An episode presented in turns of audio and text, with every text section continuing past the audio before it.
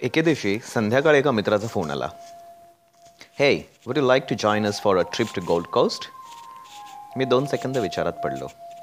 पण लगेचच नकळत म्हणालो वाय नॉट गोल्ड कोस्टला खूप दिवसांपासून जायचा प्लॅन होता पण योग येत नव्हता.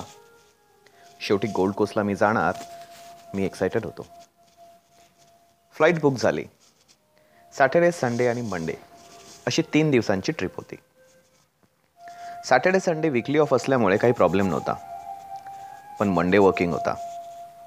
ऑफिसला न जायचा बहानाही शोधून ठेवला. दिवस उजाडला. सकाळी सातची फ्लाईट होती. मी सहा वाजता अगदी शहाण्या बाळाप्रमाणे एअरपोर्टला पोचलो थोड्याच वेळात बोर्डिंगही चालू झाली. मित्रांचा अजूनही पत्ता नव्हता. माझे सगळे मित्र असे लेट लतीफ का असतात या विचारात मी पडलो. बरं फोन तरी उचलावा? तोही नाही. शेवटी मी फ्रस्ट्रेट होऊन विमानात चढलो.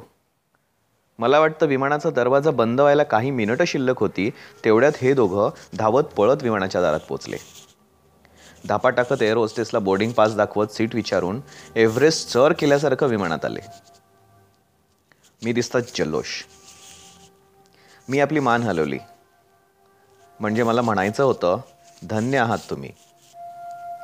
त्यातला एक ब्राझीलचा आणि एक चेक रिपब्लिकचा त्यामुळे असे मराठी वाक्प्रचार बोलले तरी त्यांना कळणारे नव्हते. असो बसलो आम्ही. तासाभरात गोल्ड कोस्टला पोचलो खरंच अतिशय सुंदर आहे गोल्ड कोस्ट उतरल्यानंतर मित्रांनी उशीर का झाला त्याचं कारण सांगितलं. तुम्ही जर लवकर किंवा वेळेवर बोर्डिंग करत असाल तर तुमचे केबिन लगेजचे वेट चेक होते. या दोघांच्याही बॅग्स ओव्हरवेट जवळपास पंधरा किलो प्रत्येकाकडे. पॅसेंजरला जर उशीर झाला तर विमानाला उशीर होऊ नये म्हणून ते लोक बॅग चेक करत नाहीत. यावेळी तेच झालं. मी परत मनातल्या मनात धन्य आहात तुम्ही. कसं जमतं हे सगळं यांना? एअरपोर्टच्या बाहेर आलो. तासभर फिरून सगळ्यात स्वस्त रेट असणारी एक हॅचबॅक कार भाड्याने घेतली. गप्पा मारत हसत खेळत हॉस्टेलवर पोचलो चेक इन केलं. पुढे काय? काही लोकांशी बोलल्यानंतर ठरवलं माउंट टॅम्बरिन. उहू. निघालो. वळणावळणाच्या वाटा. सुंदर पहाड. खूपच मजा येत होती. माउंट टॅम्बरिनवर पोचलो. तिथल्या एका रेन फॉरेस्टमध्ये गेलो. तीन चार तास त्या रेन फॉरेस्टमध्ये गेले. खरं सांगायचं तर पूर्ण रेन फॉरेस्ट तासाभरात फिरून होतं. पण फोटो कधी काढणार? अक्षरशः शेकडो फोटो काढले गेले. अगदी दिसेल त्या किडामुंगीसोबत. सडकून भूक लागली. जवळच्या रेस्टॉरंटमध्ये फिश अँड चिप्सवर ताव मारला. पोट भरल्यावर कळलं बाहेर खूप सारं धुकं पडलंय. गाडी चालवणं कठीण. उगाचंच रिस्क नको म्हणून आम्ही निघालो. अक्षरशः पंधरा ते वीस मीटर विजिबिलिटी होती. अर्धा तास गाडी चालवल्यानंतर कळलं की आम्ही ज्या रेस्टॉरंटमध्ये खाल्लेलं आम्ही तिथेच परत आलोय.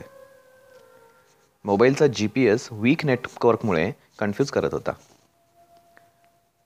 सहा वाजले होते. सगळी दुकानं बंद. आम्ही एका उंच पहाडावर. नेटवर्क नाही. सगळीकडे धुकं. हॉस्टेलवर परत कसं जाणार? सगळेच घाबरले. जवळच एक छोटंसं घर होतं. म्हटलं चला काही मदत मिळते का बघावं? एका आजोबांनी दरवाजा उघडला. आम्ही घाबरलेलो. पण त्यांचा चेहरा हसरा. How can I help you सगळा किस्सा सांगितला. त्यांनी एक पेपर मॅप आणून दिला. आणि परतीचा रस्ता समजावला. मिश्किलपणे हसत म्हणाले जेव्हा समोरचा रस्ता अंधुक होतो तेव्हा डेस्टिनेशनपर्यंत कसं पोचणार असा विचार करून हताश नाही व्हायचा. एका वेळी समोरच्या फक्त एका अडथळ्याचा विचार करायचा. आणि तो अडथळा पार करायचा. रस्त्यात चौक लागला तर क्षणभर थांबायचं. शांतपणे मॅप बघायचा आणि मग पुढचा रस्ता ठरवायचा. मग बघा प्रवास कसा मजेशीर होतो.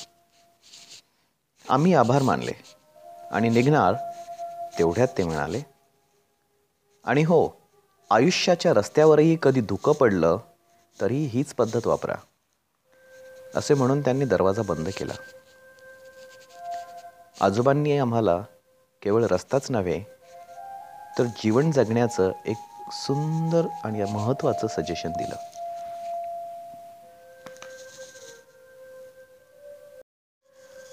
एके दिवशी संध्याकाळी एका मित्राचा फोन आला. Hey would you like to join us for a trip to Gold Coast मी दोन सेकंद विचारात पडलो. पण लगेचच नकळत म्हणालो वाय नॉट गोल्ड कोस्टला खूप दिवसांपासून जायचा प्लॅन होता. पण योग येत नव्हता. शेवटी गोल्ड कोस्टला मी जाणार मी एक्सायटेड होतो. फ्लाईट बुक झाली. सॅटर्डे संडे आणि मंडे अशी तीन दिवसांची ट्रिप होती. सॅटर्डे संडे विकली ऑफ असल्यामुळे काही प्रॉब्लेम नव्हता. पण मंडे वर्किंग होता. ऑफिसला न जायचा बहानाही शोधून ठेवला. दिवस उजाडला. सकाळी सातची फ्लाईट होती. मी सहा वाजता अगदी शहाण्या बाळाप्रमाणे एअरपोर्टला पोचलो थोड्याच वेळात बोर्डिंगही चालू झाली. मित्रांचा अजूनही पत्ता नव्हता.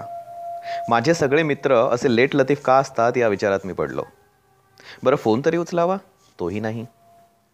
शेवटी मी फ्रस्ट्रेट होऊन विमानात चढलो. मला वाटतं विमानाचा दरवाजा बंद व्हायला काही मिनिटं शिल्लक होती तेवढ्यात हे दोघं धावत पळत विमानाच्या दारात पोचले धापा टाकत एअर होस्टेसला बोर्डिंग पास दाखवत सीट विचारून एव्हरेस्ट सर केल्यासारखं विमानात आले. मी दिसतात जल्लोष. मी आपली मान हलवली. म्हणजे मला म्हणायचं होतं धन्य आहात तुम्ही. त्यातला एक ब्राझीलचा आणि एक चेक रिपब्लिकचा त्यामुळे असे मराठी वाक्प्रचार बोलले तरी त्यांना कळणारे नव्हते. असो बसलो आम्ही. तासाभरात गोल्ड कोस्टला पोचलो खरंच अतिशय सुंदर आहे गोल्ड कोस्ट. उतरल्यानंतर मित्रांनी उशीर का झाला त्याचं कारण सांगितलं. तुम्ही जर लवकर किंवा वेळेवर बोर्डिंग करत असाल तर तुमचे केबिन लगेजचे वेट चेक होते. या दोघांच्याही बॅग्स ओव्हरवेट जवळपास पंधरा किलो प्रत्येकाकडे. पॅसेंजरला जर उशीर झाला तर विमानाला उशीर होऊ नये म्हणून ते लोक बॅग चेक करत नाहीत. यावेळी तेच झालं. मी परत मनातल्या मनात धन्य आहात तुम्ही. कसं जमतं हे सगळं यांना? एअरपोर्टच्या बाहेर आलो. तासभर फिरून सगळ्यात स्वस्त रेट असणारी एक हॅचबॅक कार भाड्याने घेतली. गप्पा मारत हसत खेळत हॉस्टेलवर पोचलो चेक इन केलं. पुढे काय? काही लोकांशी बोलल्यानंतर ठरवलं माउंट टॅम्बरिन उहू! निघालो. वळणावळणाच्या वाटा. सुंदर पहाड. खूपच मजा येत होती. माउंट टॅम्बरिनवर पोचलो. तिथल्या एका रेन फॉरेस्टमध्ये गेलो. तीन चार तास त्या रेन फॉरेस्टमध्ये गेले.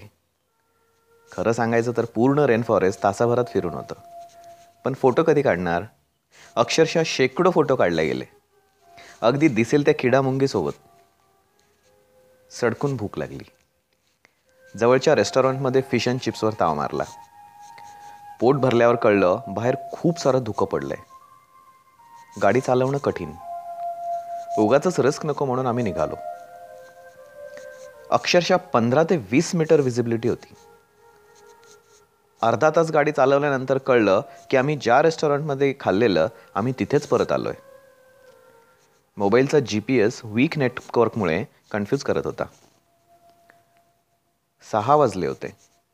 सगळी दुकानं बंद. आम्ही एका उंच पहाडावर. नेटवर्क नाही. सगळीकडे धुकं.